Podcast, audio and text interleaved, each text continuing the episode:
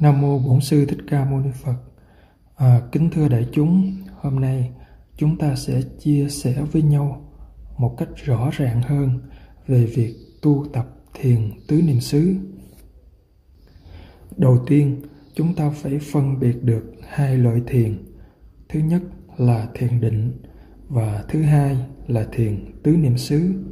Vậy thiền định là gì? Thiền tứ niệm xứ là gì? Cách thức thực hành thiền định, cách thức thực hành thiền tứ niệm xứ như thế nào? Và kết quả của việc tu tập thiền định, kết quả của việc tu tập thiền tứ niệm xứ ra sao? Đầu tiên, nói về thiền định. Thiền định hay còn có tên gọi là thiền chỉ, hoặc là thiền vắng lặng, hay là thiền an chỉ tịnh, hoặc như tiếng Bali gọi là thiền samatha chữ chỉ có nghĩa là dừng lại. Dừng lại ở đây là dừng lại tất cả những hoạt động lăng xăng của tâm. À, có nghĩa là tâm của một chúng sinh bình thường ví dụ như tâm của con người chúng ta đây nó rất là lăng xăng không khi nào nó đứng yên cả. Lúc thì nó suy nghĩ chuyện này lúc thì nó suy nghĩ chuyện kia à, lúc thì nó nhớ về những việc xa xôi ở quá khứ rồi lúc thì nó tưởng tượng tới những việc chưa có ở tương lai rồi nó mơ mộng, nó giận hờn, nó giận dỗi, nó bực tức người này, nó ghét người kia. Rồi nó tham muốn chuyện này, nó tham muốn chuyện nọ, đủ thứ hết. Tất cả những cái việc đó, nó xảy ra liên tục liên tục trong tâm của chúng ta.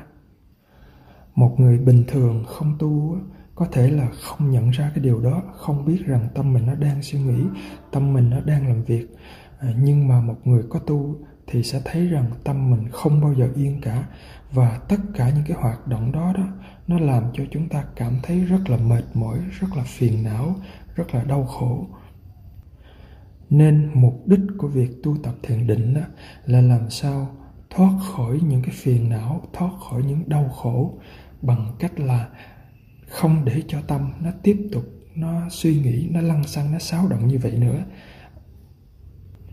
Có nghĩa là không để cho tâm tự ý nó muốn làm gì thì nó làm nó muốn suy nghĩ gì thì nó suy nghĩ nó muốn hoạt động gì thì nó hoạt động.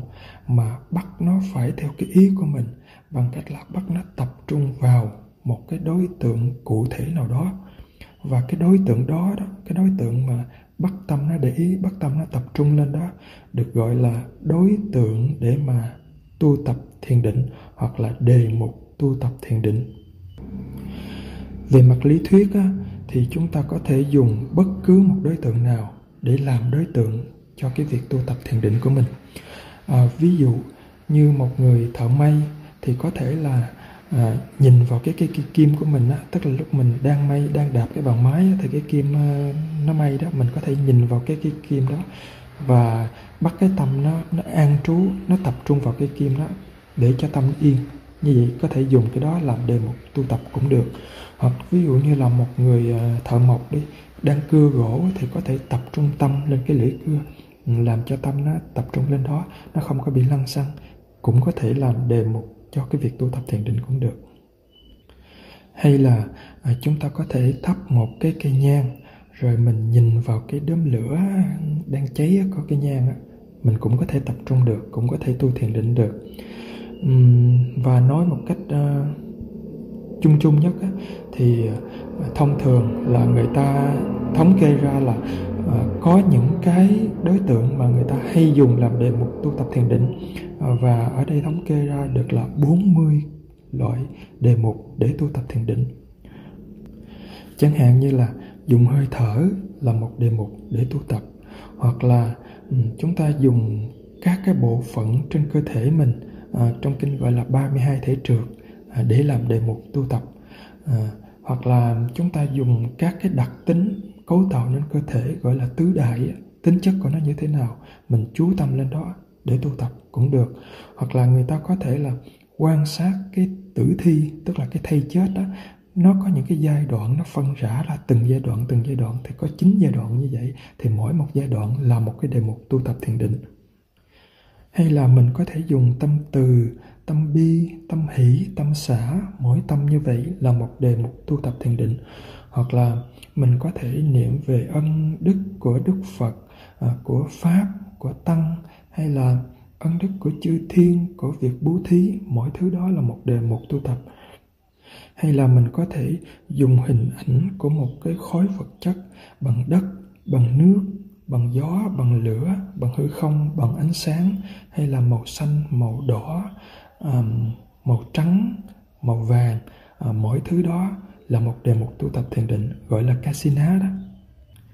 À, vân vân có cả thể là 40 đề mục. Khi nào mà có dịp nói rõ về à, thiền định thì chúng ta sẽ quay lại bàn về từng đề mục này. Cái cách thức quan sát cái cách thức thực hành đối với từng đề mục như thế nào. Còn bây giờ thì mình chỉ nói lướt qua như vậy thôi bây giờ à, lấy một trường hợp à, cụ thể ví dụ chẳng hạn như là đề mục về hơi thở đi. À, thì đề mục hơi thở là một đề mục mà rất là quen thuộc rất là được mọi người à, hay dùng. Bởi vì à, hơi thở thì thường thường nó có thể là một cái đề mục phù hợp với đa số tất cả mọi người. Khi chúng ta mới bắt đầu tu tập thiền um, thì không biết căn cơ của mình như thế nào thì vị thầy hướng dẫn thường là hướng dẫn mình hành thiền theo cái đề mục hơi thở.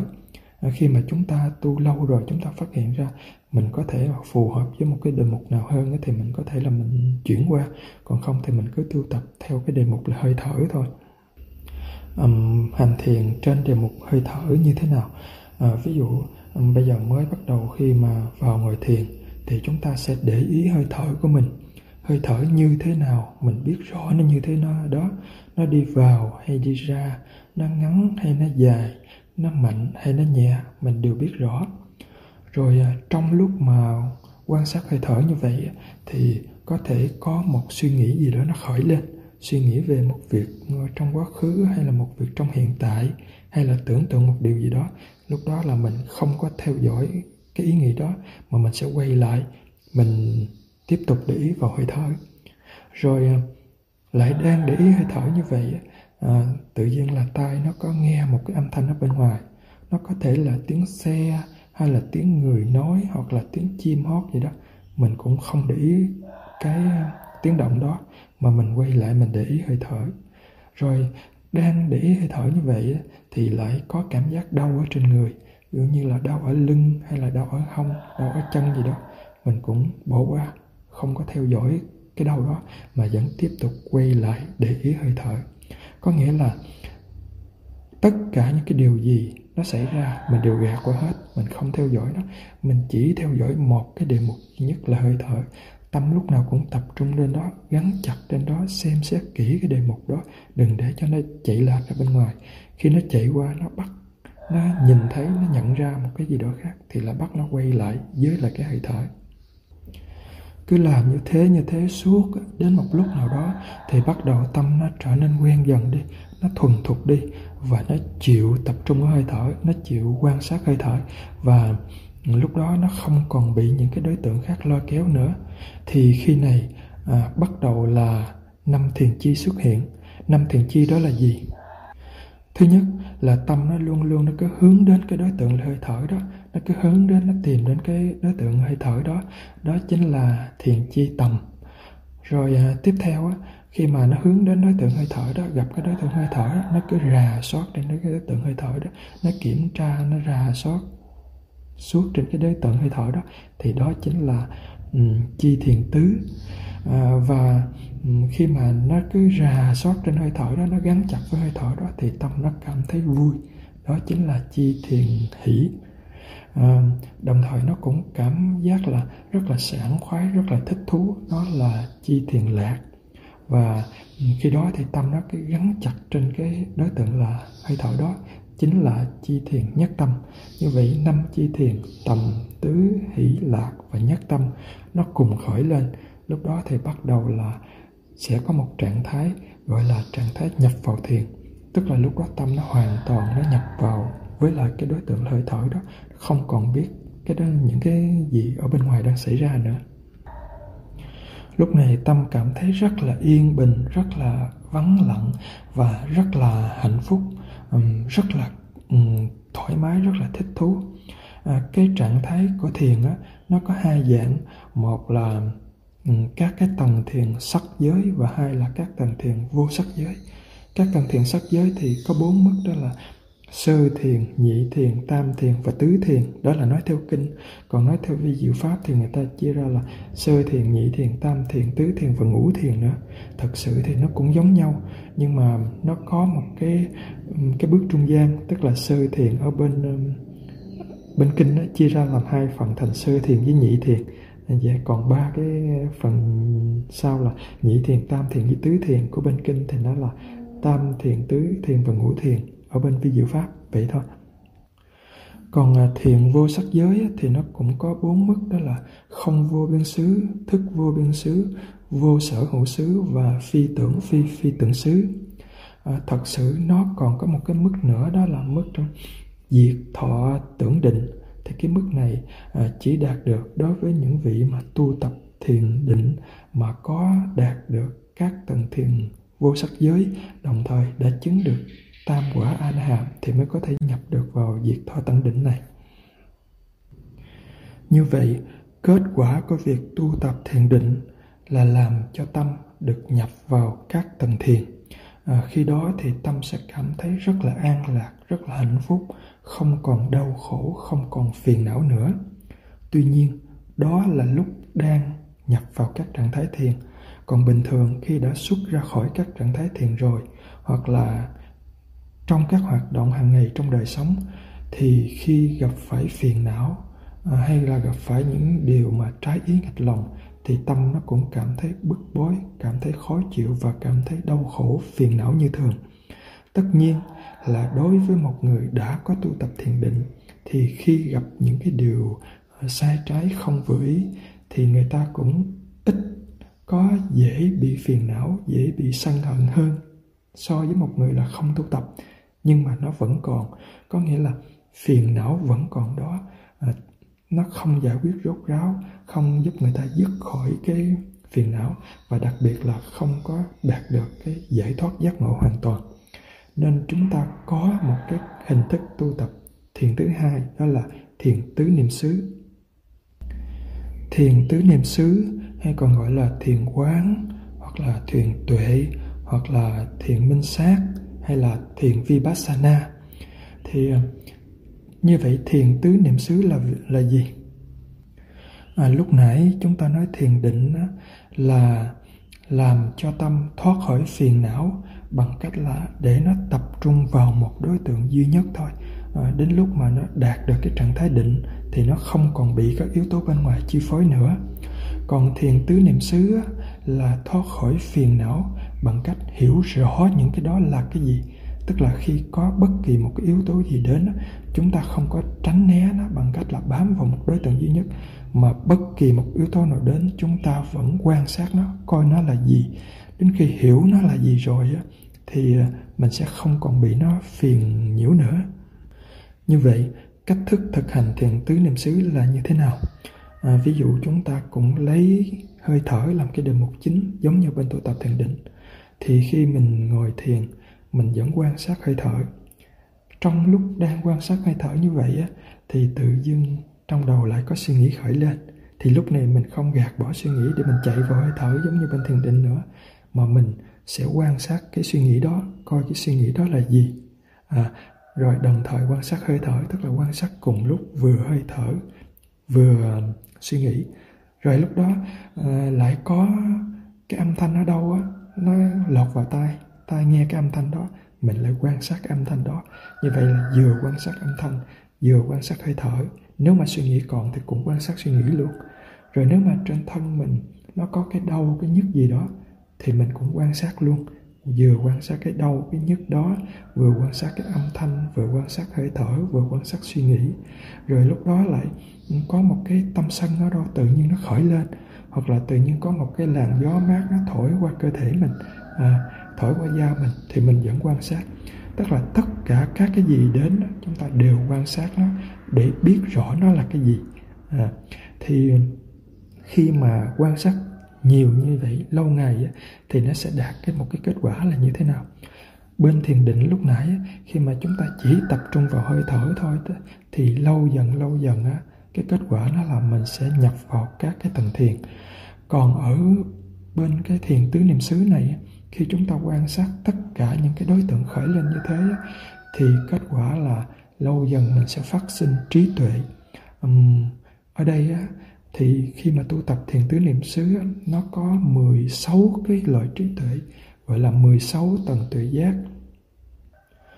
Ví dụ như cái tuệ giác đầu tiên á, là tuệ phân biệt danh sắc có nghĩa là khi quan sát cơ thể mình quan sát thân tâm mình thường xuyên thường tiên lâu ngày như thế thì chúng ta sẽ hiểu ra rằng à như vậy tất cả những cái gì nó nằm ở trong thân trong tâm mình nó đều là những cái hoạt động tự nhiên cả.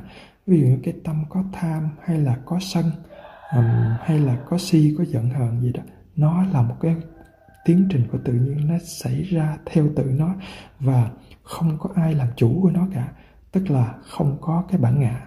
Và nó xảy ra rồi nó lại biến mất. Rồi cái khác nó lại xảy ra lại biến mất. Chứ không phải nó tồn tại suốt được. Tức là à, vô thường. Và bởi vì nó không có ai mình không có làm chủ nó được. Và nó không có theo ý mình mà tồn tại lâu dài được. Nên cái đó là khổ. Như vậy mình sẽ hiểu được rõ mọi thứ bản chất nó là vô thường khổ vô ngã thôi. Không có cái gì là của mình à, không có cái gì là ta không có cái gì là của ta cả. Thì như thế thì mình sẽ thoát được ừ, cái đau khổ rất là nhiều. À, dĩ nhiên nói là nói một cách đơn giản như vậy thôi. Còn thực tế cái tuệ giác nó rất là thâm sâu nó rất là vi diệu. Và ngay cả cái tuệ giác đầu tiên thôi um, tuệ phân biệt danh sắc thôi cũng đã làm cho mình được giải thoát rất là nhiều. Chính vì vậy khi mà cái người mà tu chỉ đạt được cái tuệ giác đầu tiên thôi đã gọi là một bậc tiểu tu đà hoàng rồi. Tức là khi chứng thánh dù là sơ quả tu đà hoàng nhị quả tư đà hàm tam quả a la hàm hay là tứ quả a la hán gì đó thì cũng đều phải đạt được cả 16 tầng tự giác này. À, nhưng mà chúng ta chỉ mới đạt được cái tự giác thứ nhất thôi là đã gọi là tiểu tu Đà hàng tức là chỉ có một tự giác thứ nhất thôi mà đó đã rất là sâu sắc và nó ảnh hưởng đến cái hạnh phúc, cái sự sung sướng của mình rất là nhiều. Kết quả của thiền tứ niệm xứ khác với kết quả của thiền định ở chỗ ấy. thiền định khi mà mình hành thiền, mình nhập vào được các tầng thiền, thì lúc đó mình mới không bị các cái phiền não nó quấy nhiễu.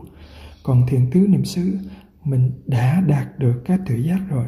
Tuệ giác chính là cái sự hiểu biết thôi, mà hiểu biết rất là sâu sắc. Nên đã hiểu biết rồi, thì dù lúc đó mình có hành thiền hay mình không hành thiền mình vẫn có cái hiểu biết đó. Nên chính vì vậy trong cái cuộc sống hàng ngày à, dù là bị các cái trái ít nghịch, lòng nó dẫn đến mình vẫn không cảm thấy phiền não không cảm thấy khó chịu. Tức là thiền tứ niệm xứ là không loại bỏ phiền não à, không xua đuổi phiền não không tránh xa phiền não. Phiền não đến mình vẫn chấp nhận nhưng mà mình đã hiểu nó là cái gì rồi nên mình sẽ không có cảm thấy khó chịu không bị nó làm cho đau khổ à, nếu nói như vậy thì mình nói à, chỉ cần tu tập thiền tứ niệm xứ thôi không cần tu tập thiền định làm gì. Không phải như vậy. À, trong kinh đức phật dạy cả hai cách vừa thiền định vừa thiền tứ niệm xứ tùy thuộc vào căn cơ của mỗi người. Và không phải là chỉ tu thiền định không tu tứ niệm xứ hay là chỉ tu tứ niệm xứ không tu thiền định không phải như vậy mà có thể kết hợp hai cái hình thức đó lại với nhau. Ờ, mình có thể có được là bốn cách tu tập. À, cách thứ nhất đó là ờ, định trước à, quán sau. Quán đây tức là tứ niệm xứ đó. Có nghĩa là như thế nào? À, chúng ta nói chúng ta tu tập thiền tứ niệm xứ là tất cả những cái đối tượng gì đến mình ghi nhận nó mình quan sát nó để phát sinh cái sự hiểu biết phát sinh trí tuệ. Nhưng mà không phải lúc nào những cái đối tượng đến mình cũng quan sát nó được. Có những đối tượng mà nó khó chịu nó làm cho mình bức bối, không thể quan sát được. Chẳng hạn như bây giờ ngồi thiền, mình nói là cái gì đến thì mình cứ quan sát, cái đâu đến mình cũng có quan sát. Nhưng mà đâu phải lúc nào đâu cũng quan sát được đâu. Khi mà mới tu tập thiền có cái đâu đến chúng ta chịu không nổi, cứ cảm thấy là sân hận, bực tức, khó chịu, là muốn thoát khỏi cái đau đó, muốn kéo chân xuống đứng dậy thôi. Đó. Nên cái việc mà nói là quan sát bất kỳ các đối tượng gì đó xảy đến nhưng mà không phải lúc nào cũng quan sát được cả. Nhưng nếu chúng ta đã tu tập thiền định trước rồi mình đã có một cái mức định nhất định rồi thì sau đó mình xuất ra khỏi thiền định mình uh, bắt đầu mình quan sát những cái đối tượng đó, thì cái tâm nó đã yên rồi thì nó cũng dễ quan sát hơn trường hợp là chưa có định. À, như vậy cái cách thứ nhất là định trước quán sau à, cái cách thứ hai là định quán song tu tức là vừa tu tập định, vừa tu tập tứ niệm xứ luôn. Cách thứ ba đó là thuần quán, có nghĩa là chỉ tu tập tứ niệm xứ thôi, không tu tập thiền định. Và cách thứ tư là quán trước định sau, có nghĩa là khi mà tu tập thiền tứ niệm xứ, đã đạt được những cái trí tuệ rồi, đã được, đạt được, thậm chí là đã đạt được những cái quả rồi, thì à, bây giờ một người đó muốn quay lại để ừ, làm những cái việc hóa độ chúng sinh, hay là chỉ người khác cái cách thức tu tập gì đó, thì à, có thể là tu tập thêm thiền định à, để làm ừ, cái phương tiện để dễ bề hóa độ. À, như vậy có bốn cách tu tập, đó là định trước quán sau, định quán song tu ờ, thuần quán và quán trước định sau hôm nay chúng ta sẽ chia sẻ với nhau về cách thức tu tập thuần tứ niệm xứ tức là ừ, chỉ có tu tứ niệm xứ thôi không có tu định. Tại sao mình lại không có nói về cái việc tu tập thiền định ở đây? À, lý do là như thế này. Ừ, thứ nhất muốn tu tập được thiền định mà đạt được các cái mức định đó, thì căn cơ phải rất là lớn. À, ví dụ như hiện tại ở Việt Nam chúng ta cũng có rất là nhiều khóa tu à, tổ chức thường xuyên. Và mỗi khóa tu đó nếu mà có hướng dẫn tu tập thiền định thì thiền sinh mỗi ngày phải ngồi thiền ít nhất là 10 tiếng đồng hồ. Tức là khoảng 5 6 thời mỗi thời một tiếng mấy hai tiếng như vậy. Và 10 tiếng đồng hồ đó nó cũng không phải là nhiều đâu nha quý vị. Bởi vì có một số khóa tu người ta hướng dẫn là thiền sinh mỗi đêm ngủ chỉ 2 tiếng đồng hồ thôi. Và cộng với thời gian tắm giặt, ăn uống nghỉ ngơi nữa, thì mỗi ngày chỉ nghỉ khoảng 4 tiếng đồng hồ. Và thời gian còn lại là gần 20 tiếng đồng hồ là ngồi thiền. Mỗi thời như vậy là ngồi liên tục 5 tiếng. Để ngồi được như vậy ví dụ như chúng ta theo một khóa tu, có nghĩa là chúng ta đã gác hết tất cả mọi công việc ở nhà lại rồi đi vô đó đầu tư toàn bộ cho cái việc tu hành không sử dụng điện thoại không liên hệ với bất kỳ ai hết thì trong vòng 10 ngày mình có thể làm được như vậy. Hoặc là các thầy chuyên tu ở chùa các thầy không làm việc gì cả à, có người phụng sự rồi thì các thầy có thể dành thời gian để tu tập như cái kiểu đó được. Còn bây giờ một người phật tử tại gia bình thường thì còn có công ăn việc làm còn có vợ chồng con cái còn có đủ thứ mọi quan hệ bên ngoài hết thì làm sao có thể dành toàn bộ thời gian cho cái việc tu tập như vậy được? Chính vì vậy việc tu tập như thế nó không có khả thi. Còn trong khi chúng ta tu tập tứ niệm xứ tứ niệm xứ có nghĩa là mình sẽ tu tập trong bất kỳ oai nghi nào bất kỳ công việc nào. À, lúc có thời gian rảnh thì mình ngồi thiền mình tu tập cũng được. Còn trong đời sống hàng ngày à, mình làm việc mình sinh hoạt mình giao tiếp với người này người kia mình vẫn có thể tu tập được. Đó là một lý do. Một lý do nữa là như thế này. Khi tu tập thiền định là phải theo sát vị thầy để được vị thầy kiềm cặp chỉ dẫn. Bởi vì sao? Bởi vì trong quá trình tu tập thiền định nó có rất là nhiều điều lạ xảy ra. Nếu mà chúng ta không hiểu nó rất là nguy hiểm ví dụ như khi tâm yên thì mình có thể thấy cái việc này thấy việc kia thấy những cảnh giới lạ lùng hay là thấy những cái chúng sinh vô hình hoặc là thấy lại những chuyện ở quá khứ ở đâu kiếp nào kiếp kia đó. Rồi um, hoặc là đơn giản đấy um, mình sẽ có thể uh, tâm nó ở trạng thái rất là an lạc rất là hạnh phúc. Lúc đó mình tưởng là mình đã chứng được một quả nào đó rồi. À, thì cái hiểu sai đó rất là nguy hiểm và thậm chí nếu mà mình không hiểu sai đó đi thì khi mà vào được các cái trạng thái định đó, thì cái tâm nó rất là hạnh phúc nó rất là dễ chịu. Lúc đó mình không có muốn tu tập tiếp nữa mình không muốn tiến thêm nữa. Mình cứ ở đó bởi vì ở đó là hạnh phúc quá rồi nè. Và như vậy là cái việc tu tập của mình nó sẽ bị đứng lại bị khựng lại tại chỗ. Chính vì vậy khi mà tu tập thiền định là mình phải theo sát vị thầy để có bất kỳ cái gì mình đều hỏi vị thầy để được vị thầy đó chỉ bảo nhắc nhở cho mình. À, còn ở đây mình tự thực tập ở nhà rồi à, thỉnh thoảng mình mới đến à, mình nghe chỉ dẫn một lần. À, thì cái việc tu tập thiền định là không có được nên mình có thể là ừ, mình tu tập tứ niệm xứ ừ, để chỉ cho cái cách chúng ta có thể thực hành trong đời sống hàng ngày luôn. Nói như vậy không có nghĩa là khi tu tập thiền tứ niệm xứ thì không có định không phải như vậy. Thật sự định nó có ba dạng. Dạng thứ nhất là an chỉ định dạng thứ hai là cận định và dạng thứ ba là sát na định. An chỉ định có nghĩa là bốn tầng thiền sắc giới hoặc là bốn tầng thiền vô sắc giới như lúc nãy chúng ta đã nói rồi. Còn cận định là trạng thái mà trước khi nhập vào các cái tầng thiền à, tức là khi mà năm thiền chi khởi lên đó còn sát na định đó, là định trong từng khoảnh khắc ngắn ngắn nhỏ nhỏ. À, ví dụ khi mà mình quan sát các cái đối tượng đến ví dụ như là quan sát cái đau nè quan sát tiếng ồn nè hay là quan sát những cái suy nghĩ tức là chúng ta nhận rõ thấy những cái đối tượng đó nhưng mà tâm mình vẫn bình yên không khó chịu không có tức không có ghét hay là không có tham không có ham muốn những cái đó có nghĩa là tâm đang bình yên. Thì lúc đó cũng có những cái định mà những cái định nhỏ nhỏ những cái định rất là ngắn gọi là sát na định. Và sát na định chính là cái định có được và là cái định cần thiết cho việc tu tập thiền tứ niệm xứ. Đó là nói một cách tổng thể để à, để chúng mình phân biệt được thế nào là thiền định thế nào là thiền tứ niệm xứ. Mình hiểu rõ để biết cách tu tập cho đúng.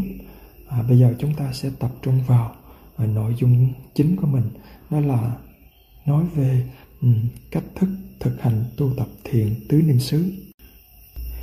Đầu tiên, nói về tư thế lúc mà hành thiền. Thì như lúc nãy đã nói là thiền tứ niệm xứ chúng ta có thể thực hành trong tất cả các hoạt động của đời sống luôn. Lúc ngồi, lúc đi đứng, lúc nằm, lúc ngủ nghỉ, thậm chí lúc đi vệ sinh, lúc làm việc lúc nói chuyện chúng ta đều có thể thực hành thiền tứ niệm xứ hết. Và hôm nay thì chúng ta sẽ nói riêng phần à, thực hành lúc mà ngồi. Tức là khi đó thì mình không có bận biểu việc gì cả. Mình sắp xếp thời gian để mình ngồi tập trung toàn bộ cho cái việc hành thiền. À, nên gọi là tọa thiền đó. Những buổi sau thì mình sẽ nói tiếp về cái cách hành thiền trong những hoạt động khác.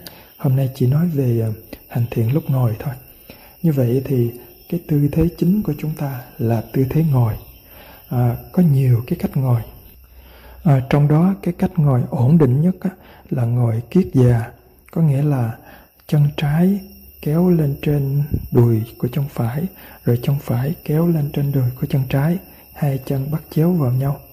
Thì tư thế này đối với những người không quen á, thì rất là khó chịu rất là đau ngồi chỉ chừng vài phút thôi là đau muốn kéo xuống thôi. Thậm chí có những người kéo chân lên kéo không được nữa. Nhưng mà người nào đã quen rồi ngồi được tư thế này thì ngồi sẽ rất là ổn định. Bởi vì lúc này cả hai chân đều chịu lực hết. Không có chân nào đè lên chân nào không có chân nào là trọng tâm còn chân nào là phụ hết.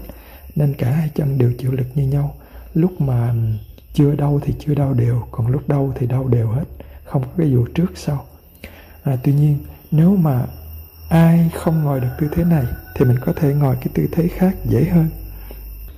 Là tư thế bán già có nghĩa là chân trái ở dưới rồi chân phải gác lên chân trái hoặc là chân phải ở dưới chân trái gác lên chân phải. Như vậy là hai chân một chân để ở dưới một chân gác lên trên. Thì chân nào để ở dưới là chân chịu lực chính tất nhiên nó sẽ dễ đau hơn chân ở bên trên. Còn à, có một cái tư thế nữa đó là tư thế ngồi Ừ, xếp bằng theo cái kiểu của miếng điện, tức là cả hai chân để dưới nền hết ừ, để sát vào nhau, chân trái để bên ngoài, chân phải để bên trong, hay là chân phải để bên ngoài, chân trái để bên trong đều được. Rồi à, nếu mà ai có những vấn đề về chân, ví dụ như bị viêm thấp khớp gì này kia đó, co chân lại co không được, thì chúng ta có thể ngồi duỗi chân ra cũng được. Hoặc là nếu không thì mình ngồi trên ghế rồi để hai chân để thõng xuống hay là chạm đất cho nó dễ chịu cũng được không sao cả. Phần chân thì như vậy còn phần tay thì hai tay có thể xếp chồng lên nhau. À, rồi để lên ở gần rốn có nghĩa là tay trái để dưới tay phải đến trên hay là tay phải đi dưới tay trái để trên đều được. Hoặc là có thể hai tay để trên hai đầu gối có thể úp xuống để vịnh trên hai đầu gối hay là lật ngửa lên đều được cả. Hoặc là cứ buông thõng tự nhiên hay để như thế nào mà mình thấy thuận tiện là được.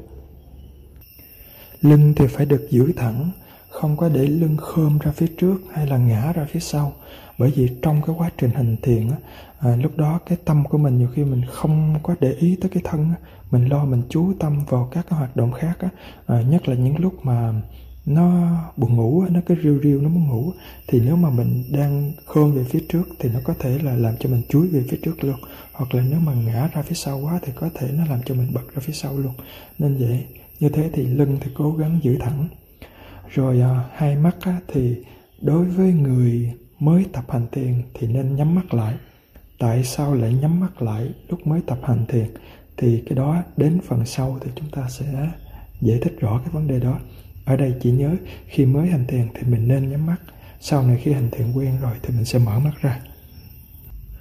Một điều rất là quan trọng đó là dù ngồi với bất kỳ tư thế nào thì chúng ta phải luôn luôn nhớ là phải thường xuyên thư giãn và thả lỏng toàn thân. Lúc nào mình cũng quay lại mình kiểm tra coi cái thân mình có được thư giãn, có được thả lỏng hay không thư giãn thả lỏng là như thế nào? Có nghĩa là chúng ta không cố gắng gồng lên không căng người lên. Dù chẳng hạn như nếu mà mình ngồi kiết già mà đau chân quá thì mình có thể nhẹ nhàng mình kéo cái chân xuống để cho dễ ngồi. Chứ nếu ngồi mà lúc mà, mà cứ gồng lên cứng lên thì cũng không được. Hay là ngồi bán già cũng vậy. Nếu mà ngồi bán già mà chịu không được thì mình cứ kéo chân xuống cho nó thoải mái thôi. Rồi thỉnh thoảng mình cứ kiểm tra lại cái cái lưng của mình á giữ thẳng nhưng mà mình có ráng gồng hay không có ráng ưỡn lên hay không hoặc là những cái cơ mặt á mình có nhăn cái trán lại hay không hay là mình ừ, căng cái cơ mặt hay là hai cái hàm răng mình cắn lại chặt quá hay không? Những cái điều đó nó làm cho chúng ta rất là căng thẳng. Và lúc nào cũng phải thường xuyên quay lại kiểm tra phải nhớ là buông lỏng toàn thân à, và thư giãn toàn thân. Đó là tư thế cho việc à, chuẩn bị tọa thiền. Bây giờ chúng ta sẽ đi vào cái nội dung chính bởi vì cái việc hành thiền là việc tu tập của tâm nên cái hoặc cái nội dung chính là những cái hoạt động của tâm mình lúc mình hành thiền như thế nào. À, ở đây tạm thời cho dễ nhớ thì thầy sẽ chia ra là bốn bước. Bốn bước cái này là tương đối thôi nha không phải là bắt buộc. À, bởi vì theo kinh nghiệm tu tập của thầy thì thầy nói nó là bốn bước như vậy để cho dễ nhớ thôi. Bốn bước đó là như thế này cái thiền của mình ở đây mình nói là thiền tứ niệm xứ. À, xứ là lĩnh vực. Như vậy tứ niệm xứ niệm là ghi nhớ. Tứ niệm xứ là bốn cái lĩnh vực ghi nhớ trong cái việc tu tập của mình. Bốn lĩnh vực đó là thân thọ tâm và pháp. À bốn cái lĩnh vực này nó khác với bốn cái bước mà thầy đưa ra nha. Bốn cái lĩnh vực này là ở trong kinh nói còn cái bốn cái bước kia là thì tạm thời thầy nói như vậy cho nó dễ nhớ thôi, chứ không phải nói là bốn bước đó là bước một là thân, bước hai là thọ, bước ba là tâm, bước bốn là pháp, không phải đâu. Chút xíu chúng ta sẽ nói bốn bước đó sau. Còn nói bốn cái lĩnh vực này, có nghĩa là tất cả các cái đối tượng bên ngoài, khi mà tâm chúng ta nhận biết, thì nó đều nằm trong bốn cái lĩnh vực này. Thân, thọ, tâm, pháp, bất kỳ cái gì ở bên ngoài nó kéo đến cũng trong bốn lĩnh vực này, không bao giờ thoát ra khỏi bốn lĩnh vực này và tất cả những cái đối tượng đó trên bốn lĩnh vực này nó được chúng ta ghi nhận thông qua sáu giác quan. Đó là mắt, tai, mũi, lưỡi, thân và ý. Hay còn gọi là nhãn căn, nhĩ căn tỷ căn, thiệt căn, thân căn và ý căn. Nên trước khi nói về bốn lĩnh vực thân thọ tâm pháp thì chúng ta sẽ hiểu rõ hay là sẽ quan sát kỹ những cái đối tượng mà tiếp nhận thông qua sáu căn này. Bước thứ nhất, sau khi đã chuẩn bị xong tư thế hành thiền rồi, chúng ta bắt đầu quan sát đối tượng đầu tiên, ở đây là hơi thở. Có hai cách để quan sát hơi thở. Cách thứ nhất là quan sát hơi thở ở ngay cửa mũi và cách thứ hai là quan sát hơi thở ở bụng. Cách thứ hai, quan sát hơi thở ở bụng thì à, theo kinh nghiệm sẽ dễ quan sát hơn so với quan sát hơi thở ở cửa mũi. Nên à, chúng ta sẽ nói cách thứ hai trước là quan sát hơi thở ở bụng. quan sát hơi thở ở bụng là như thế nào khi hơi thở đi vào hoặc hơi thở đi ra, nó sẽ làm cho bụng của chúng ta chuyển động phồng lên hoặc là xẹp xuống vì vậy, mình chỉ cần để ý chỉ cần quan sát sự phồng lên hay xẹp xuống của bụng thì đã nhận ra được hơi thở. Lưu ý là chúng ta cũng không cần đọc thầm trong tâm, tức là hơi thở đi vào làm cho cái bụng phồng lên, chúng ta không cần đọc phồng, rồi hơi thở đi ra làm cho bụng xẹp xuống, chúng ta lại đọc thầm, xẹp, không cần làm như vậy. Cái việc đọc thầm phồng, xẹp sẽ làm cho tâm rất là dễ được chú vào hơi thở dễ nhận ra được hơi thở. Nhưng mà lâu ngày nó sẽ làm cho chúng ta bị dính mắc vào cái việc đọc đó, dính mắc vào khái niệm đó. Trong khi thiền tứ niệm xứ của mình là quan sát trực tiếp lên bản chất, lên tính chất của đối tượng, chứ không có để ý vào những khái niệm. Nên ngay lúc đầu mình đừng đưa khái niệm vào. Ừ, có thể là nó không có dễ quan sát, nhưng mà sau này thì chúng ta sẽ không có bị dính mắc vào cái khái niệm đó. Chỉ đơn thuần là khi bụng chuyển động lên, chuyển động xuống thì chúng ta biết đang có sự chuyển động thôi. Đó chính là hơi thở. Và nói chung, hơi thở ở bụng này thì tương đối cũng không có khó quan sát đâu. Tuy nhiên, nếu quý phật tử nào vẫn không quan sát được thì à, có một kinh nghiệm như thế này là khi ngồi đó, chúng ta để hai cái tay à, mình chạm vào bụng ngay cái chỗ rốn thì lúc mà hơi thở đi vào nó phồng lên hay là nó đi ra nó xẹp xuống nó sẽ đẩy cái tay mình chuyển động ra vào chuyển động ra vào. Như vậy thì à, mình quan sát cái chuyển động của tay nó cũng dễ hơn. Đó là một cách để quan sát hơi thở. Bằng cách là quan sát cái sự chuyển động của bụng thì cách này tương đối dễ. Còn một cách nữa đó là quan sát hơi thở ở ngay cửa mũi. Cách này thì có thể vi tế hơn khó nhận ra hơn so với quan sát hơi thở ở bụng. Quan sát hơi thở ở cửa mũi là như thế nào? À, khi mà chúng ta thở vào hoặc thở ra tức là có một làn không khí đi vào hoặc là đi ra. Đó cũng chính là cái sự chuyển động. Và khi không khí nó chuyển động đi vào hay đi ra như vậy thì nó sẽ tiếp xúc lên cái vùng da ở bên trên của môi hoặc là ở ừ, thành xung quanh của cửa mũi.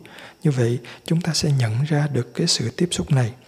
Và sự tiếp xúc của gió với da này sẽ tạo ra cái cảm giác là có thể ngứa ngứa hoặc có thể nhột nhột hoặc là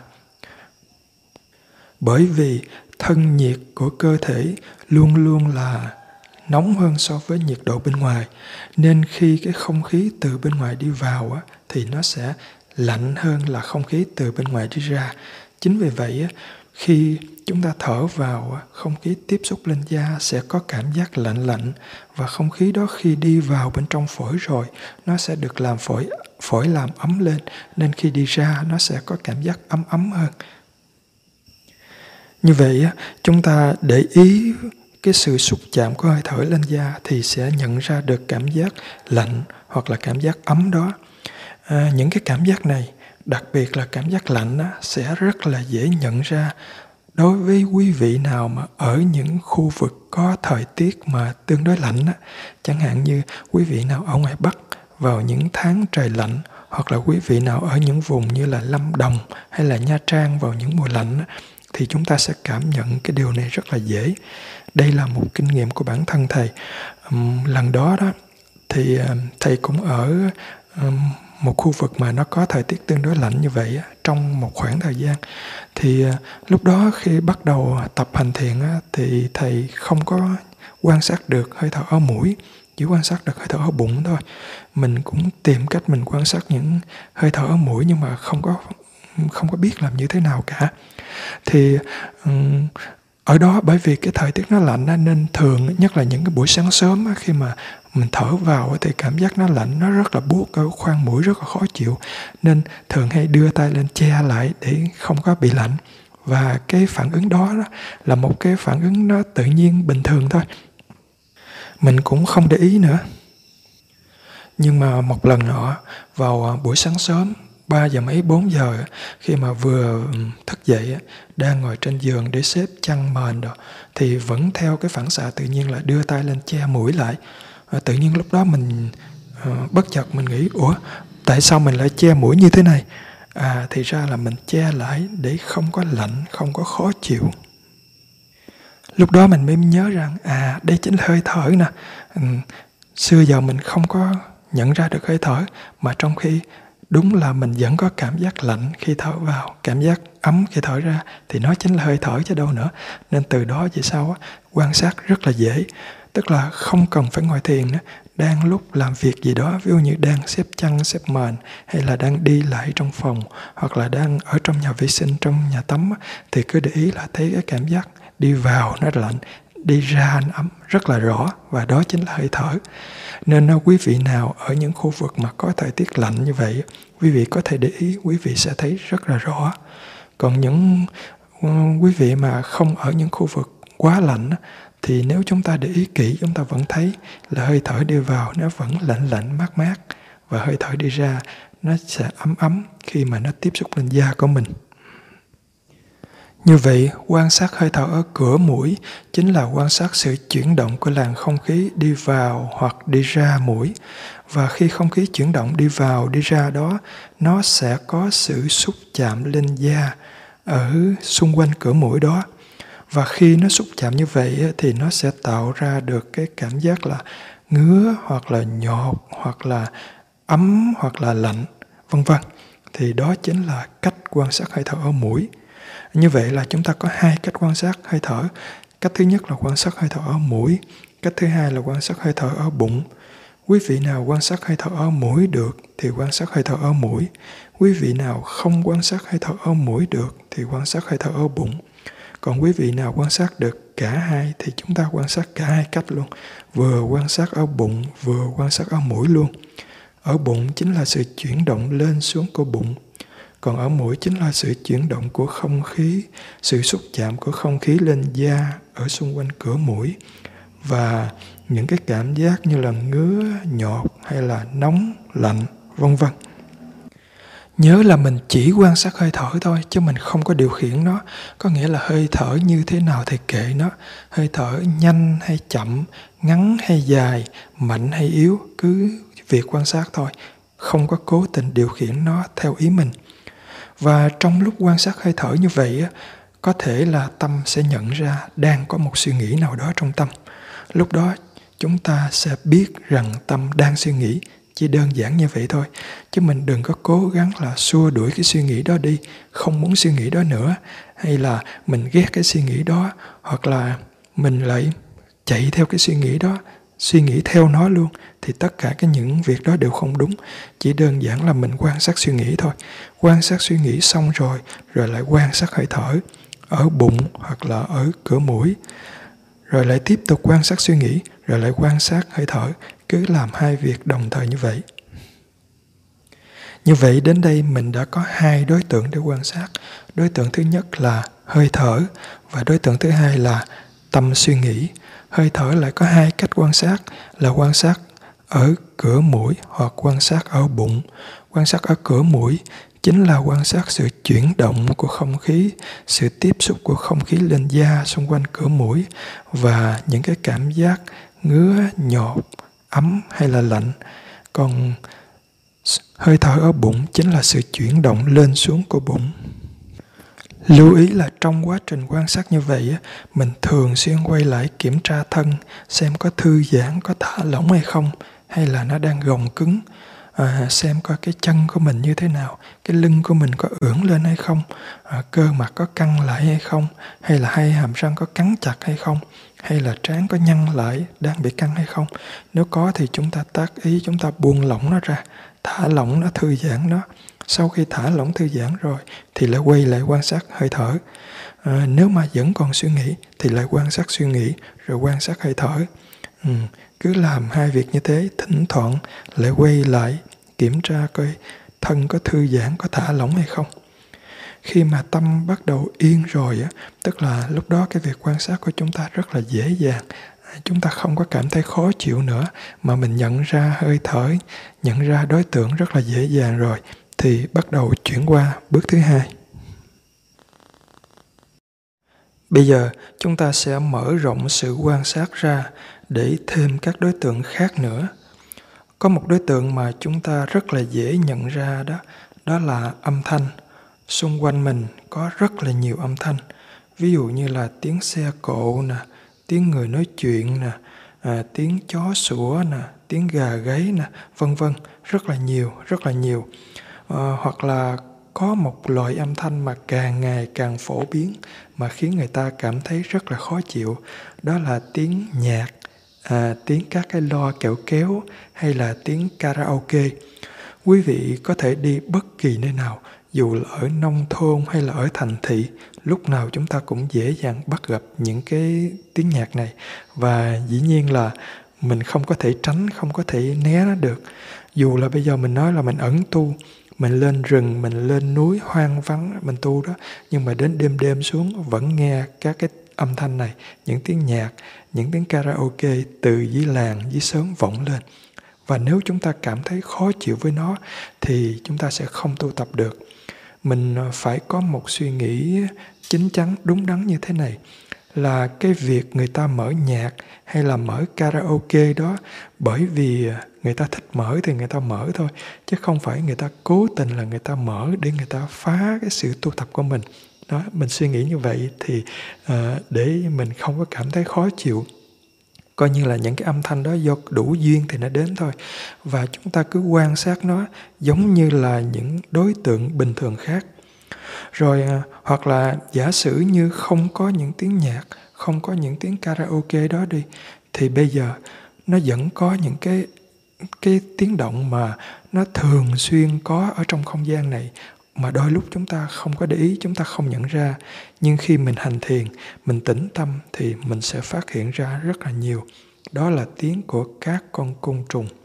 Nếu xung quanh nhà có trồng nhiều cây hay là ở dưới nông thôn thì lúc nào cũng nghe tiếng côn trùng rỉ rả rỉ rả suốt ngày đêm. Còn nhà ở thành thị hoặc là xung quanh không có trồng cây cối gì cả thì ngay cả trên trần nhà, ở tường nhà ở xung quanh vẫn nghe những tiếng vo ve, những tiếng e e rất là nhiều. Quý vị cứ hành thiền, quý vị tập trung thì quý vị sẽ nhận ra những cái âm thanh đó. Rồi à, tiếng của các thiết bị, các đồ vật mình dùng trong nhà chẳng hạn như là tiếng của kim đồng hồ kêu tách tách nè rồi tiếng của um, máy giặt nè tiếng của quạt máy nè tiếng của máy điều hòa nè à, tiếng của các cái ổ điện kêu re re vân vân. Rất là nhiều âm thanh xung quanh ở ngay cả trong nhà của mình. Đó là những âm thanh ở bên ngoài à, ngay cả bên trong cơ thể chúng ta vẫn có những âm thanh những tiếng động rất là nhiều. Chẳng hạn như là um, hơi thở của mình khi mình thở mạnh thì mình sẽ nghe cái tiếng hơi thở rất rất là rõ. Ngay cả khi thở nhẹ đi mà tâm yên chúng ta vẫn nhận ra tiếng của hơi thở. Rồi tiếng tim đập nè tiếng những mạch máu chảy nè. Rồi um, tiếng rột rẹt ở trong dạ dày hay là trong ruột của mình. Hoặc là lúc đang ngồi thiền vô tình mình nuốt nước bọt xuống thì vẫn nghe có những âm thanh những tiếng đó. Hoặc là um, xương khớp khi mà ngồi thiền chúng ta xoay qua xoay lại nó có thể tiếng xương khớp nó kêu. Đó, đó cũng là những âm thanh. Và mình coi tất cả những âm thanh này giống như là những đối tượng để chúng ta quan sát. À, như vậy là chúng ta có thêm một cái đối tượng nữa là âm thanh. Mình vừa quan sát âm thanh rồi quan sát hơi thở và nếu có suy nghĩ thì cũng quan sát suy nghĩ đồng thời với nhau.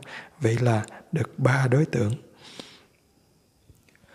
đối tượng thứ tư là sự xúc chạm của cơ thể với các yếu tố bên ngoài hoặc là sự xúc chạm giữa các bộ phận trong cơ thể với nhau.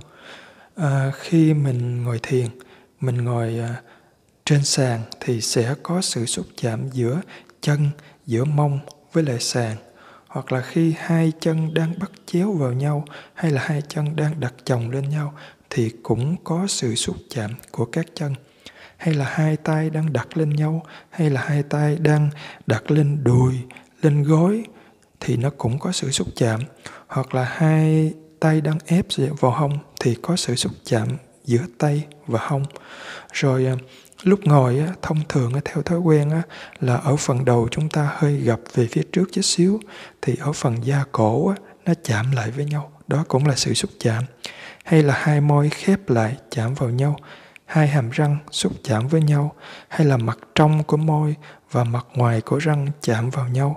Rồi lưỡi chạm với mặt trong của răng chạm với mặt trên của à, vòm họng à, chạm với mặt trong của má vân vân.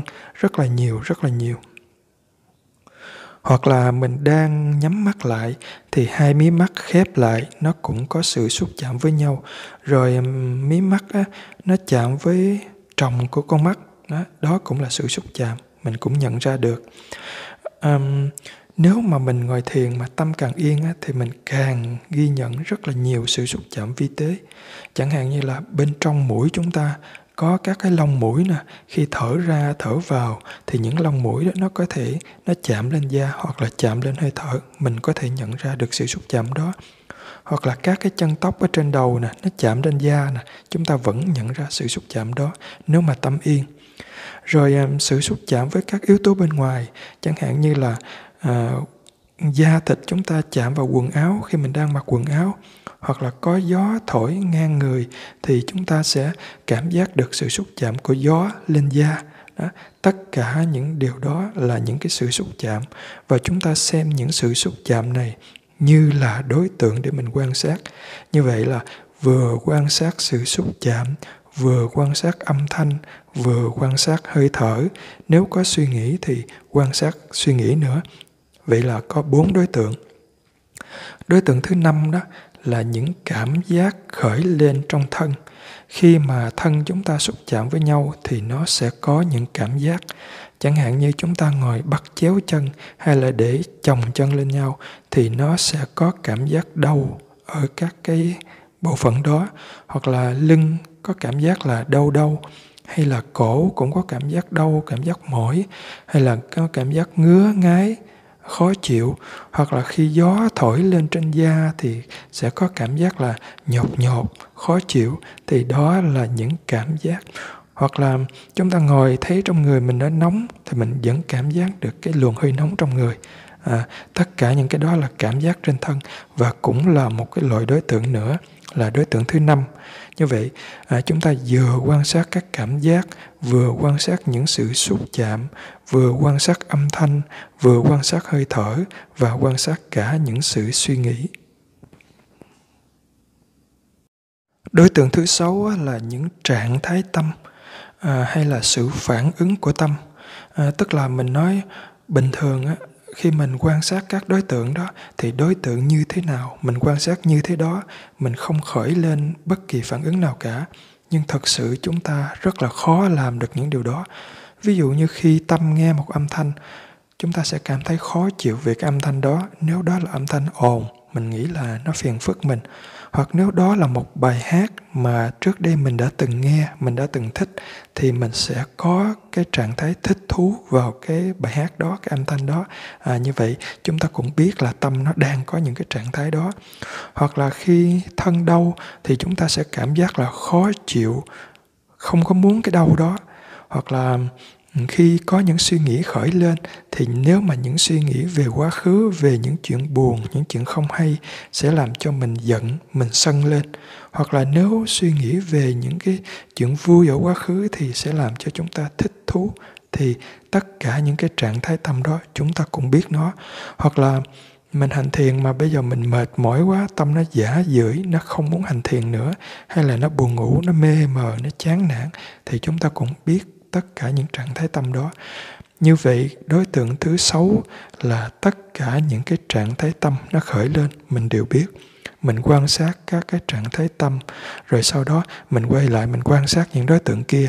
Đó là quan sát những cảm giác ở thân, quan sát sự xúc chạm, quan sát âm thanh, quan sát suy nghĩ và quan sát hơi thở. Như vậy là có cả thể là sáu đối tượng và sáu đối tượng này được ghi nhận qua ba căn. À, đó là lỗ tai tức là nhĩ căn thì ghi nhận âm thanh. Còn thân căn thì ghi nhận hơi thở ghi nhận sự xúc chạm và ghi nhận cảm giác.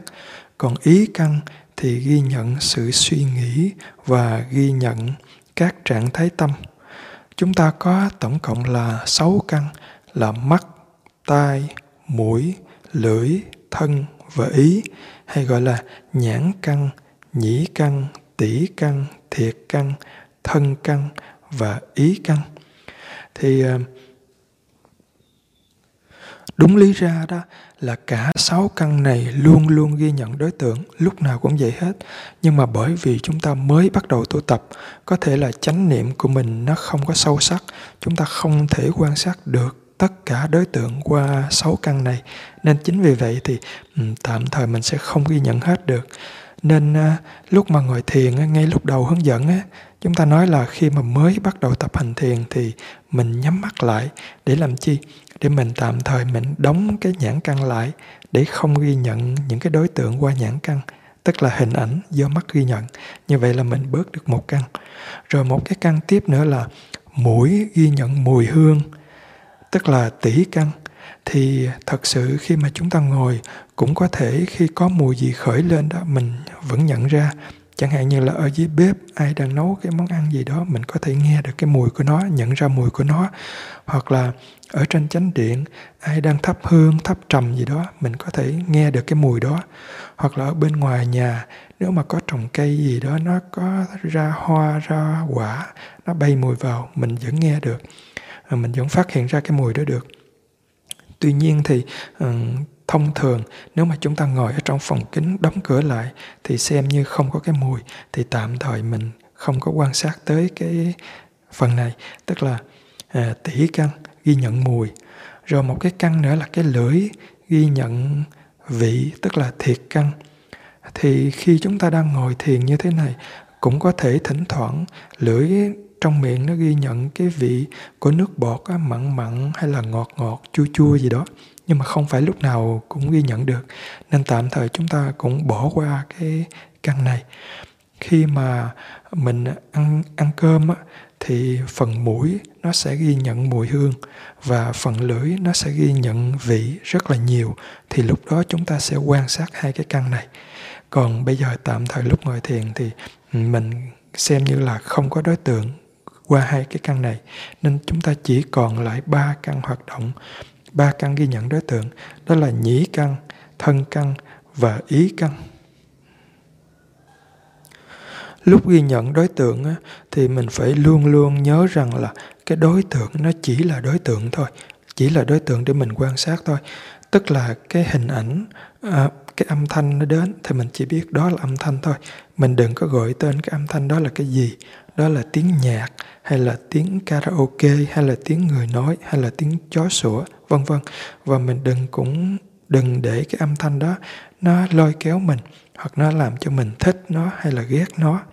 Hay là lúc ngồi thiền có cái đau khởi lên thì chúng ta chỉ biết đang có cái đau thôi chứ đừng nói là tôi đang đau.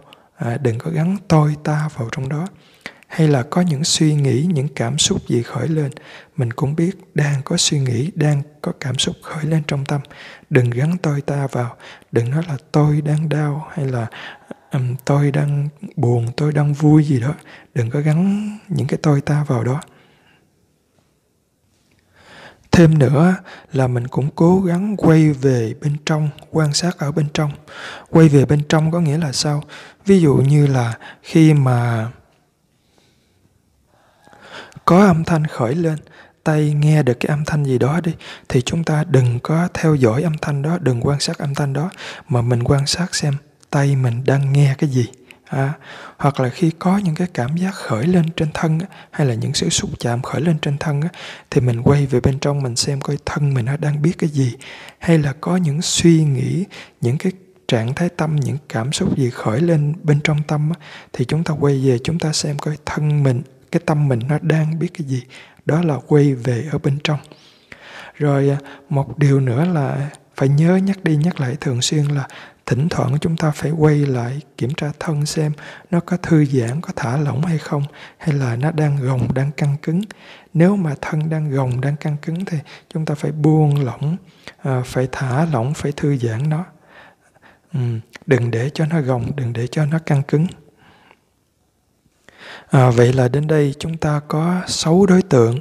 Đó là hơi thở là suy nghĩ là sự xúc chạm là cảm giác là âm thanh và những trạng thái tâm. Và sáu đối tượng này được ghi nhận qua ba căn đó là nhĩ căn thân căn và ý căn. Tiếp theo bước thứ ba. Ở bước thứ ba này cũng là những đối tượng đó quan sát đến quan sát tới quan sát lui. Nhưng mà chúng ta sẽ chú ý nhiều hơn tới những gì phát sinh qua ý căn tức là những suy nghĩ hay là những trạng thái tâm.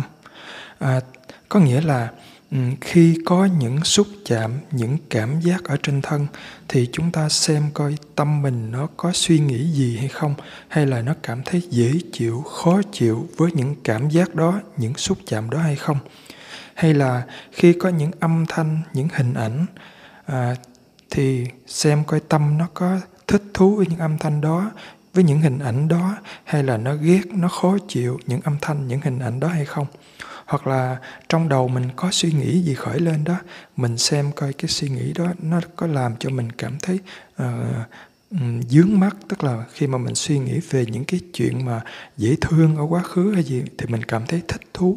Hoặc là khi mà mình suy nghĩ về những chuyện khó chịu, bực bội thì mình cảm thấy là giận hờn, rất là khó chịu. Thông thường như vậy đó, cứ hãy có suy nghĩ khởi lên thì lúc nào đi đôi với suy nghĩ đó cũng là có cái bực tức khó chịu, tức là sân, hoặc là có cái sự dính mắc, thích thú, tức là tham đi theo sau đó.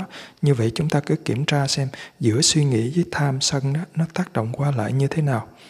Um, khi mà um, quan sát những cái đối tượng đó chẳng hạn như là hơi thở nè xúc chạm nè cảm giác hay là âm thanh mà chúng ta nhận ra phía sau đó nó có tham có sân tức là có những cái trạng thái tâm đi theo sau thì chúng ta sẽ không có tạm thời đừng quan sát những đối tượng nữa mà hãy quan sát những cái trạng thái tâm đó trước. Tại vì sao? Vì sao mình phải chú ý nhiều hơn đến các cái trạng thái tâm hay là đến cái đối tượng mà phát sinh của ý căn như vậy? Bởi vì những cái đối tượng này nè, những cái trạng thái tâm này nè, nó sẽ dễ làm cho chúng ta bị mất chánh niệm hay là làm cho chánh niệm bị suy yếu đi. Bản thân những đối tượng khác, chẳng hạn như hơi thở hay là xúc chạm hay là cảm giác hay là âm thanh hay là hình ảnh hay là mùi hay là vị vân vân nó không có khả năng làm cho mình mất chánh niệm mà chỉ có những trạng thái tâm những suy nghĩ tức là những đối tượng thông qua ý căn nó mới làm mình mất chánh niệm mà thôi. À, lấy ví dụ như hơi thở đi. Nếu mà ờ, khi mà hành thiền chúng ta tập trung chúng ta chú ý nhiều chúng ta thấy rõ hơi thở thì khi thấy càng rõ hơi thở thì chánh niệm của mình càng mạnh chỉ khi nào mà tâm của mình lơ mơ, chán nản giải đãi, mình không muốn theo dõi lúc đó mình không thấy được hơi thở. Thì như vậy hơi thở nó rất là yếu và lúc đó là không có chánh niệm hoặc là chánh niệm rất là yếu. Ngay cả âm thanh, ngay cả sự xúc chạm hay ngay cả cảm giác cũng vậy. Khi chánh niệm càng mạnh thì càng thấy rõ những đối tượng này. Còn khi mà không thấy những đối tượng này thì chánh niệm sẽ yếu trong khi đó những đối tượng mà phát sinh qua ý căn tức là suy nghĩ hay là các trạng thái tâm thì nó ngược lại. Khi mà những đối tượng này càng mạnh tức là ngồi thiền mà suy nghĩ quá nhiều hay là um, tâm nó nghĩ nghĩ chuyện gì nó quá giận hay là nó quá tham đắm nó quá dính mắc vào đó thì chánh niệm sẽ yếu. Lúc đó chúng ta sẽ không còn nhận ra các đối tượng khác nữa. Nhưng nếu mà chúng ta tăng cường chánh niệm chúng ta tăng sự tinh tấn lên khi mà chánh niệm mạnh lên thì bắt đầu những cái đối tượng đó nó sẽ yếu đi. Chính vì vậy á, khi mà những cái đối tượng này mà nó mình để cho nó phát sinh mạnh quá đó thì chánh niệm của mình sẽ không còn nữa. Do đó lúc mà hành thiền mình chú ý nhiều hơn đến các đối tượng này để cho chánh niệm nó không có bị mất đi. Bản thân những cái đối tượng khác chẳng hạn như âm thanh như là xúc chạm cảm giác hay là hình ảnh mùi vị nó không làm cho mình mất chánh niệm, mà chỉ có những cái đối tượng ở trong ý căn nó mới làm cho mình mất chánh niệm mà thôi. Ví dụ như khi chúng ta nghe một âm thanh, chẳng hạn như mình nghe tiếng karaoke chẳng hạn, thì cái tiếng karaoke này mình chỉ nghe đơn thuần thôi. Mình chỉ biết nó là âm thanh thì mình sẽ không bị mất chánh niệm. Chỉ khi nào bắt đầu có cái suy nghĩ khởi lên. À, mình nhận ra đây là một bài hát quen thuộc nè. Bài hát này mình đã từng nghe lúc mình ở còn nhỏ nè. Rồi bắt đầu mình phát sinh cái tâm rất là thích nó thì lúc đó chánh niệm nó sẽ mất đi nó sẽ yếu đi. Hoặc là khi mà mình nghe người ta hát mà mình chê người ta hát dở quá dở rồi người ta ồn ào à, làm phiền đến việc tu tập của mình có những suy nghĩ đó khởi lên bắt đầu là mình cảm thấy khó chịu thì lúc đó chánh niệm của mình nó sẽ yếu dần dần và nó mất đi. Nên chú ý nhiều hơn đến những đối tượng thông qua ý căn cũng là cách để cho mình phát triển chánh niệm. À, thêm một lý do nữa tại sao chúng ta phải à, để ý nhiều hơn đến các đối tượng thông qua ý căn?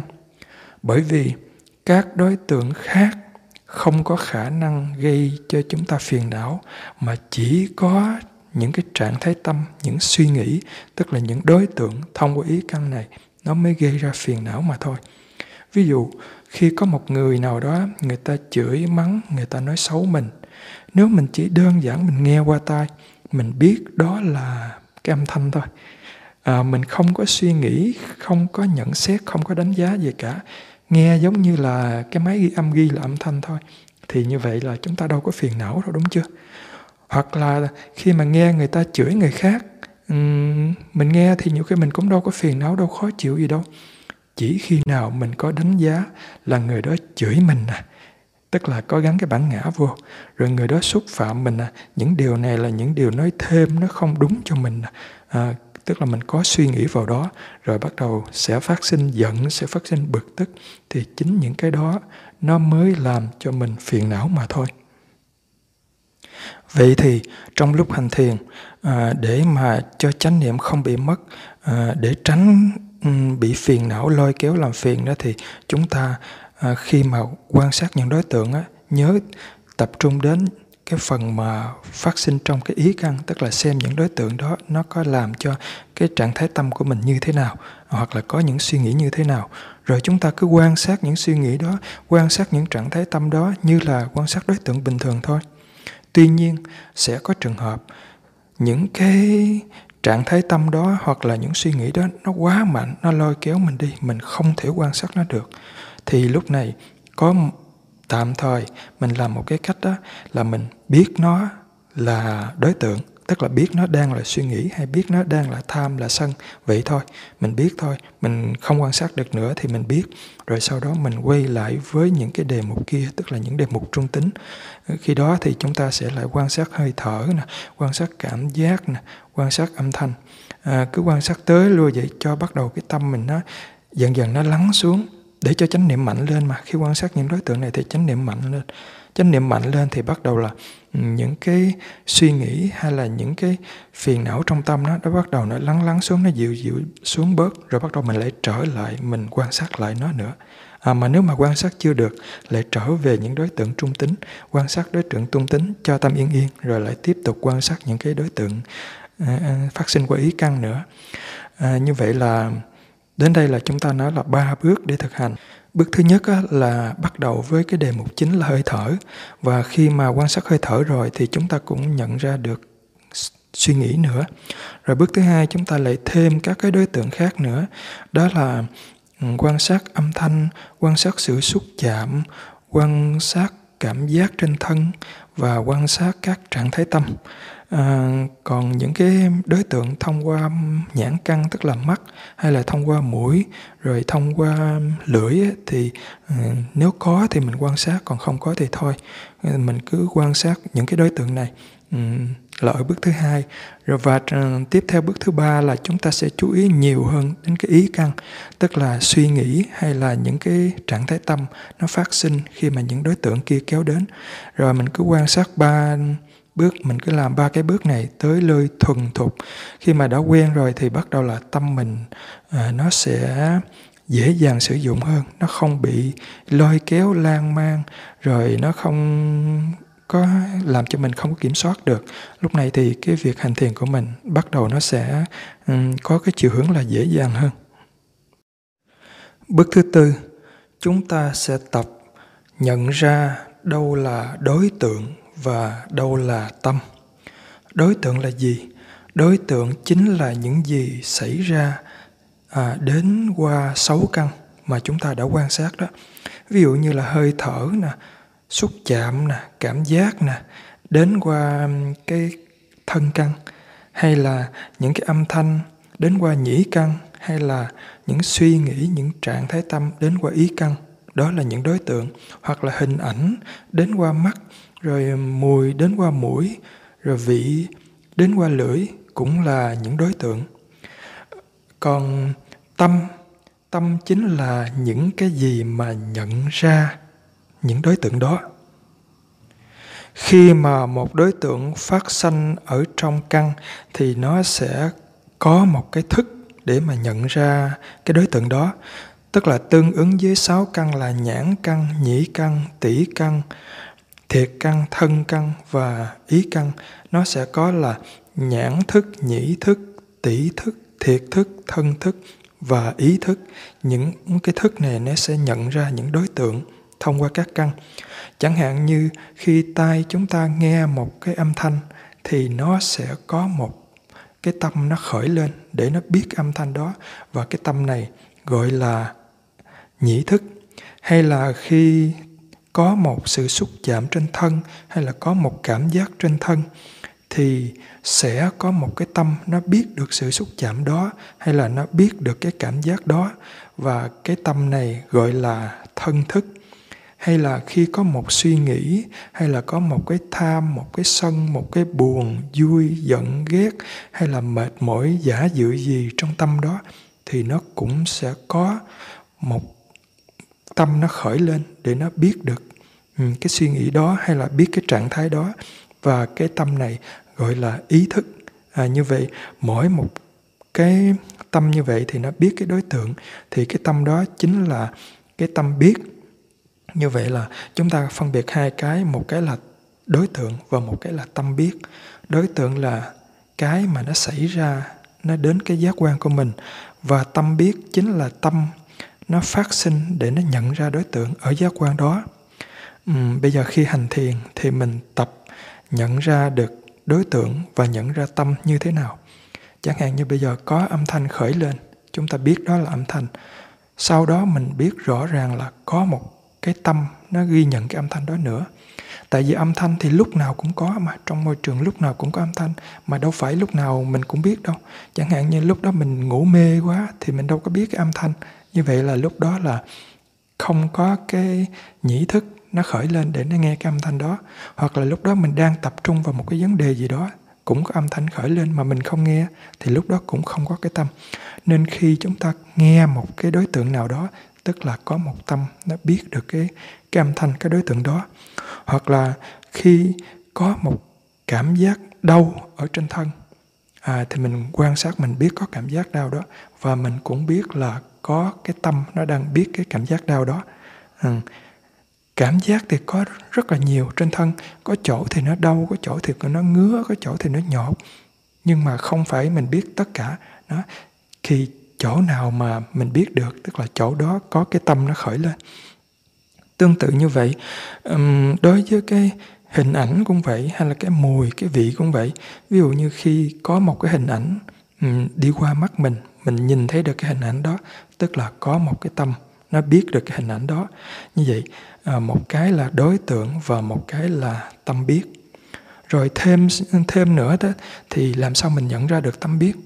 Ví dụ chẳng hạn như là à, khi có âm thanh khởi lên mình biết được có âm thanh rồi mình biết được có cái tâm nó nhận ra âm thanh đó nữa và để nhận ra được tức là để nhận ra đối tượng là do cái tâm biết nó nhận ra đối tượng. Và để nhận ra có tâm biết đó chính là một tâm nữa gọi là tâm quan sát hay là tâm chánh niệm tương tự. Ví dụ như khi có cái đau khởi lên thì có một cái tâm biết nó nhận ra được cái đau đó. Như vậy cái đau là đối tượng do tâm biết nhận ra. Và để biết được có cái tâm biết đó thì chính là có một tâm chánh niệm hay là tâm quan sát nó nhận ra tâm biết đó. À như vậy là đối tượng á, là do tâm biết nó nhận ra. Và tâm biết thì lại được tâm quan sát hay là tâm chánh niệm nhận ra cái chỗ này rất là khó thực hành nha quý vị. Ở ba bước đầu thì chúng ta có thể dễ, ai cũng có thể tập tành, quen rồi mình thực hành được ở ba bước đầu. Còn đến bước thứ tư này phải chánh niệm thật là sâu sắc. Cái việc hành thiền của chúng ta nó phải tiến triển tốt, mình mới có khả năng nhận ra được tâm biết và tâm chánh niệm. Nên ở đây chúng ta đừng có cố. Chẳng hạn như bây giờ ờ, mình ờ, tập, mình nhận ra tâm biết nhận ra tâm chánh niệm mà mình không nhận ra được thì thôi. Mình cứ quay lại mình quan sát đối tượng bình thường.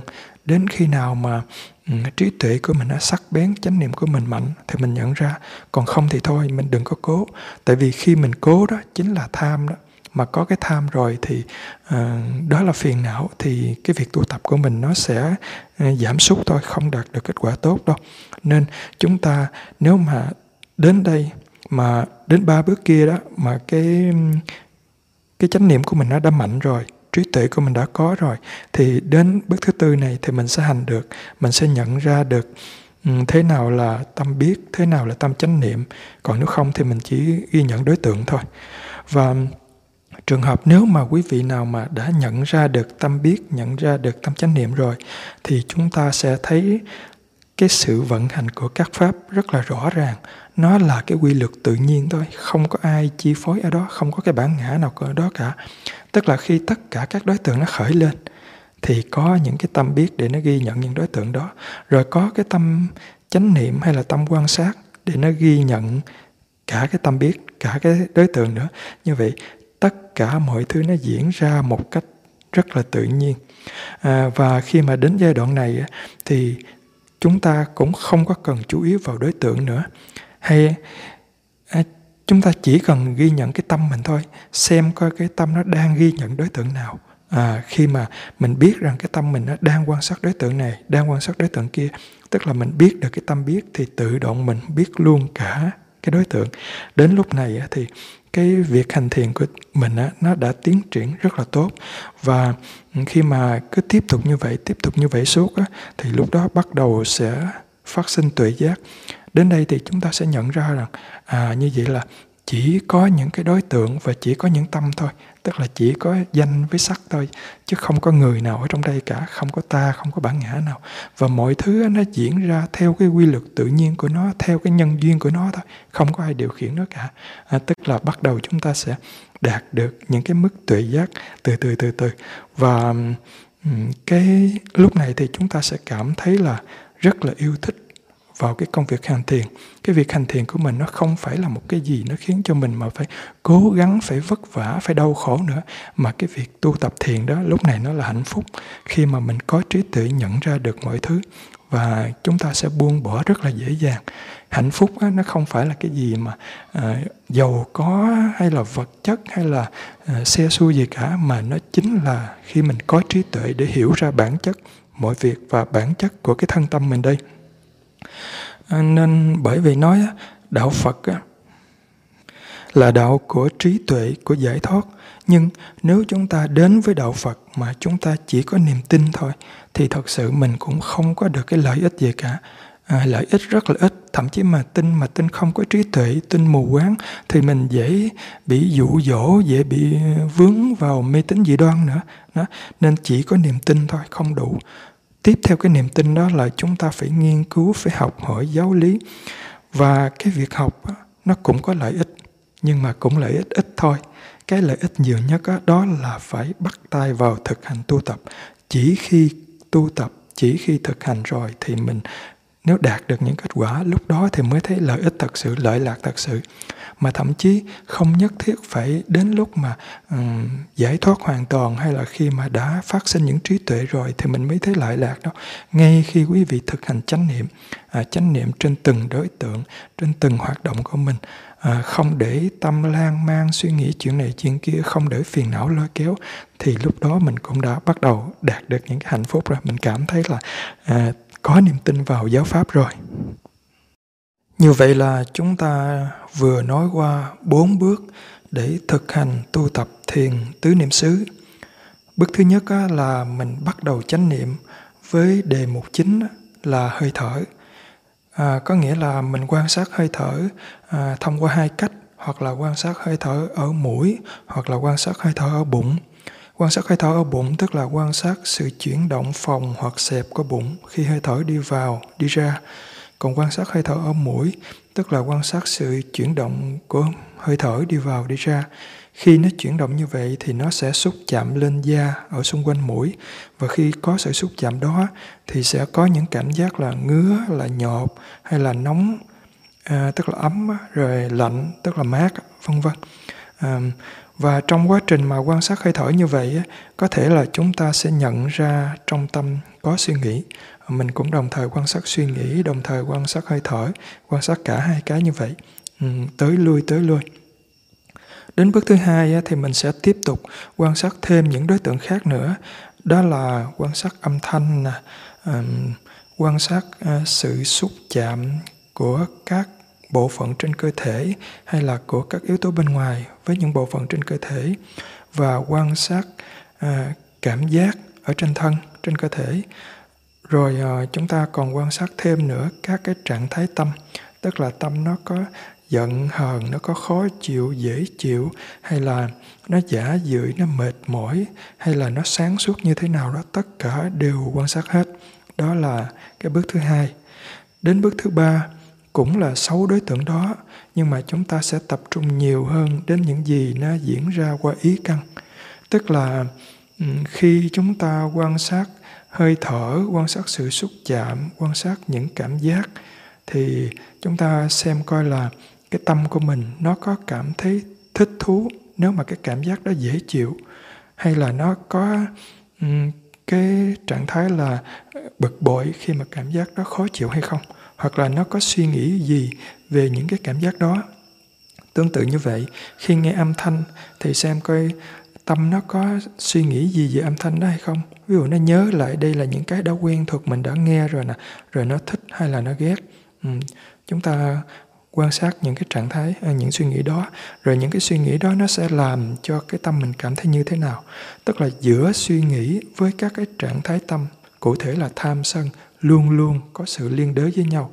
Nếu mà chúng ta để ý kỹ thì chúng ta sẽ thấy khi có suy nghĩ khởi lên đứng phía sau suy nghĩ, luôn luôn có ông tham hoặc là ông sân ông thao túng ở bên phía sau đó đó.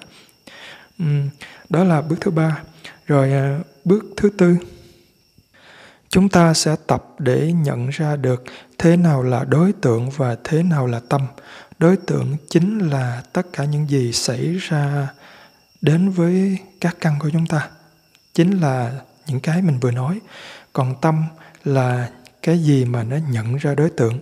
Ví dụ có âm thanh khởi lên, để mà nhận ra âm thanh đó, thì nó sẽ có một tâm. Tâm này gọi là nhĩ thức, hay là để nhận ra được hơi thở, để nhận ra được sự xúc chạm, để nhận ra được cảm giác, thì cũng có một tâm. Tâm này gọi là thân thức. Và để nhận ra suy nghĩ, để nhận ra trạng thái tâm, thì cũng có một tâm gọi là ý thức. Hay là để nhận ra được hình ảnh, thì có cái tâm gọi là nhãn thức để nhận ra được mùi hương thì có cái tâm gọi là tỷ thức. Để nhận ra được cái vị thì có tâm gọi là thiệt thức.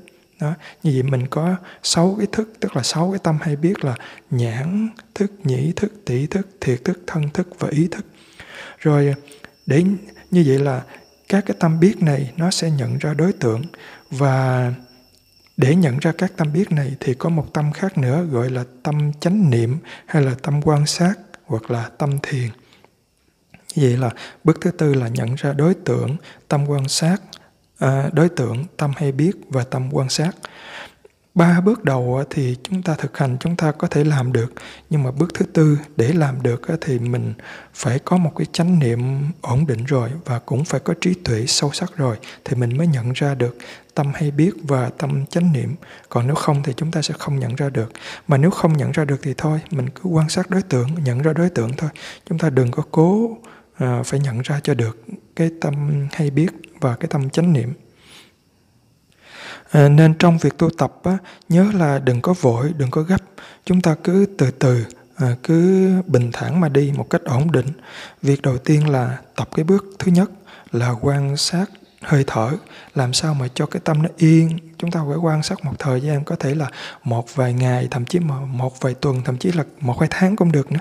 Khi nào nó nó bắt đầu nó yên yên rồi thì lúc đó mình mới chuyển qua cái bước thứ hai và bước thứ ba là quan sát thêm các cái đối tượng khác. À, rồi khi mà quan sát xong cái bước thứ hai bước thứ ba rồi thì mình để ý cái mình có nhận ra được đối tượng thì mình nhận ra được rồi nè. Còn tâm hay biết có nhận ra được hay không? Rồi nếu nhận ra được tâm hay biết thì có nhận ra được tâm quan sát hay không? À, nếu nhận ra được thì cứ tiếp tục còn không thì thôi mình chỉ quan sát đối tượng thôi. Mình cứ làm tới làm lui quan sát đối tượng qua các căn. À, đừng có để cho cái tâm nó bị uh, lôi kéo đi rồi nó bị phóng túng rồi nó nghĩ chuyện này chuyện kia. Đó chúng ta cứ làm như vậy thôi. À, năm bước này thật sự nó cũng chỉ là khởi đầu thôi. Việc hành thiền của mình, thiền à, Vipassana hoặc là gọi là thiền tứ niệm xứ, nó chỉ thật sự bắt đầu khi mà chúng ta bước vào, chúng ta quán được danh sắc, quán được nhân duyên, quán được sanh diệt thì lúc đó mới xem như chính thức bắt đầu thiện Vipassana. Còn bây giờ ở đây là cái bước khởi đầu thôi. Nhưng mà chúng ta thấy cái bước khởi đầu này, cái kỹ thuật thực hành của nó rất là đơn giản. Phải không ạ? Nhưng mà kết quả thì lại khó đạt được à cái việc tu tập nó đặc biệt như vậy tại vì sao tại vì tâm của chúng ta, nó thường xuyên, nó bị lôi kéo. Bây giờ kêu là ừ, hành thiền có nghĩa là mình chỉ quan sát các đối tượng thôi. Nhưng mà nhiều khi nó chán, nó không chịu quan sát đối tượng. Quan sát hơi bắt đầu nó suy nghĩ tới chuyện này, nó suy nghĩ chuyện kia, nó kéo đi. Mà cái phiền não nó rất là gian xảo. Nhiều khi chúng ta hành thiền bắt đầu chúng ta suy nghĩ tới những chuyện gì đó, nó làm ừ, ừ, những chuyện xấu, nó làm cho mình bực bội, khó chịu thì chúng ta nhận ra không nói rồi đi. Nhưng mà có những lúc á, phiền não á, nó lại đóng vai những cái rất là tốt đẹp. Tức là nó nghĩ về pháp nghĩ về cái cách tu tập. À, chẳng hạn như chúng ta nghe pháp chúng ta nghe thầy giảng về cái cách thức tu tập như thế này nè. Bắt đầu lúc lên ngồi thiền bắt đầu nó diễn giải ra nó suy nghĩ ra nó phát hiện ra những cái hay nữa. Và mình thấy hay quá hay bắt đầu mình cứ cố gắng mình chạy theo mình suy nghĩ đó. Mình bị nó lôi kéo lúc nào không biết. Nên cần phải lưu ý muốn suy nghĩ muốn tư duy là lúc khác. Còn lúc hành thiền thì chỉ đơn giản là giữ chánh niệm trên đối tượng quan sát các đối tượng thôi. Bất kỳ cái suy nghĩ gì nó khởi ra dù là suy nghĩ thiện mình vẫn bỏ qua. Trong lúc hành thiền thì không có suy nghĩ gì cả. À, và um, mặc dù mình cố gắng như vậy rồi nhưng mà cũng không phải lúc nào cố gắng cũng đạt được kết quả liền đâu. Bởi vì sao? Mỗi người có một căn cơ khác nhau có một cái ba la mật khác nhau nên muốn đạt được cái kết quả tu tập tốt đó, đó là quả rồi. Còn chúng ta hiện tại chúng ta đang ngồi thiền chúng ta chỉ gieo nhân thôi. Mà nhân thì mình chỉ gieo nhân thôi chứ mình quả như thế nào thì tự nó đến. Do cái phước báo do cái ba la mật của mình mình không biết được. Nên mình vẫn cứ uh, tinh tấn chuyên tâm tu tập thôi. Còn quả như thế nào thì mình không có mong đợi Ừ, không có để tham nó khởi lên. À, và khi cứ thực hành thuần thục bốn bước này á, thì à, nếu mà quý vị nào có đạt được những cái kết quả tốt á, thì chúng ta sẽ có dịp à, chia sẻ tiếp theo. À, còn không á, thì mình cứ yên tâm mình thực hành theo cái bốn bước này. À, chúc cho quý vị à, tu tập thật là tốt Ừ, đạt được nhiều kết quả trên cái bước đường thực hành và sẽ đạt được những cái an lạc hạnh phúc thật sự. Nam mô bổn sư thích ca mâu ni phật.